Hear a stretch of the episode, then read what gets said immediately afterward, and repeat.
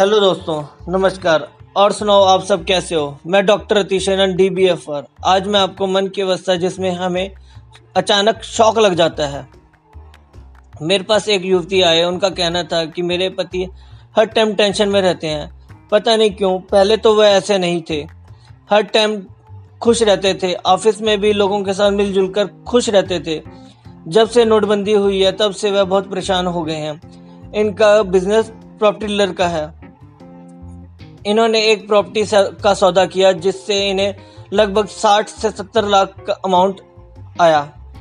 Property का पैसा आते ही नोटबंदी लग गई।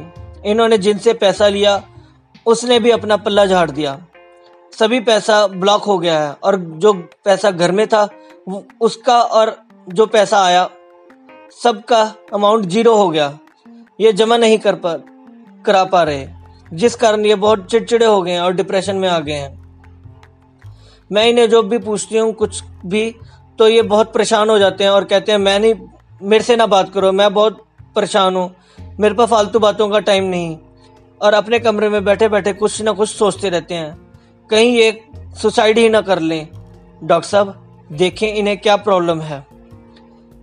मुझे इससे पता लगा कि शौक एक्सीडेंट के कारण नहीं शौक के कारण भी हो सकता है।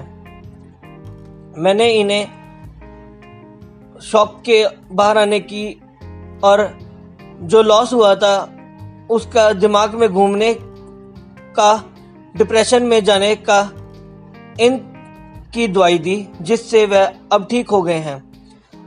अगर आपके पास कोई ऐसा मरीज़ है तो मेरे पास आए या मुझे फ़ोन पर अपनी प्रॉब्लम बताएँ।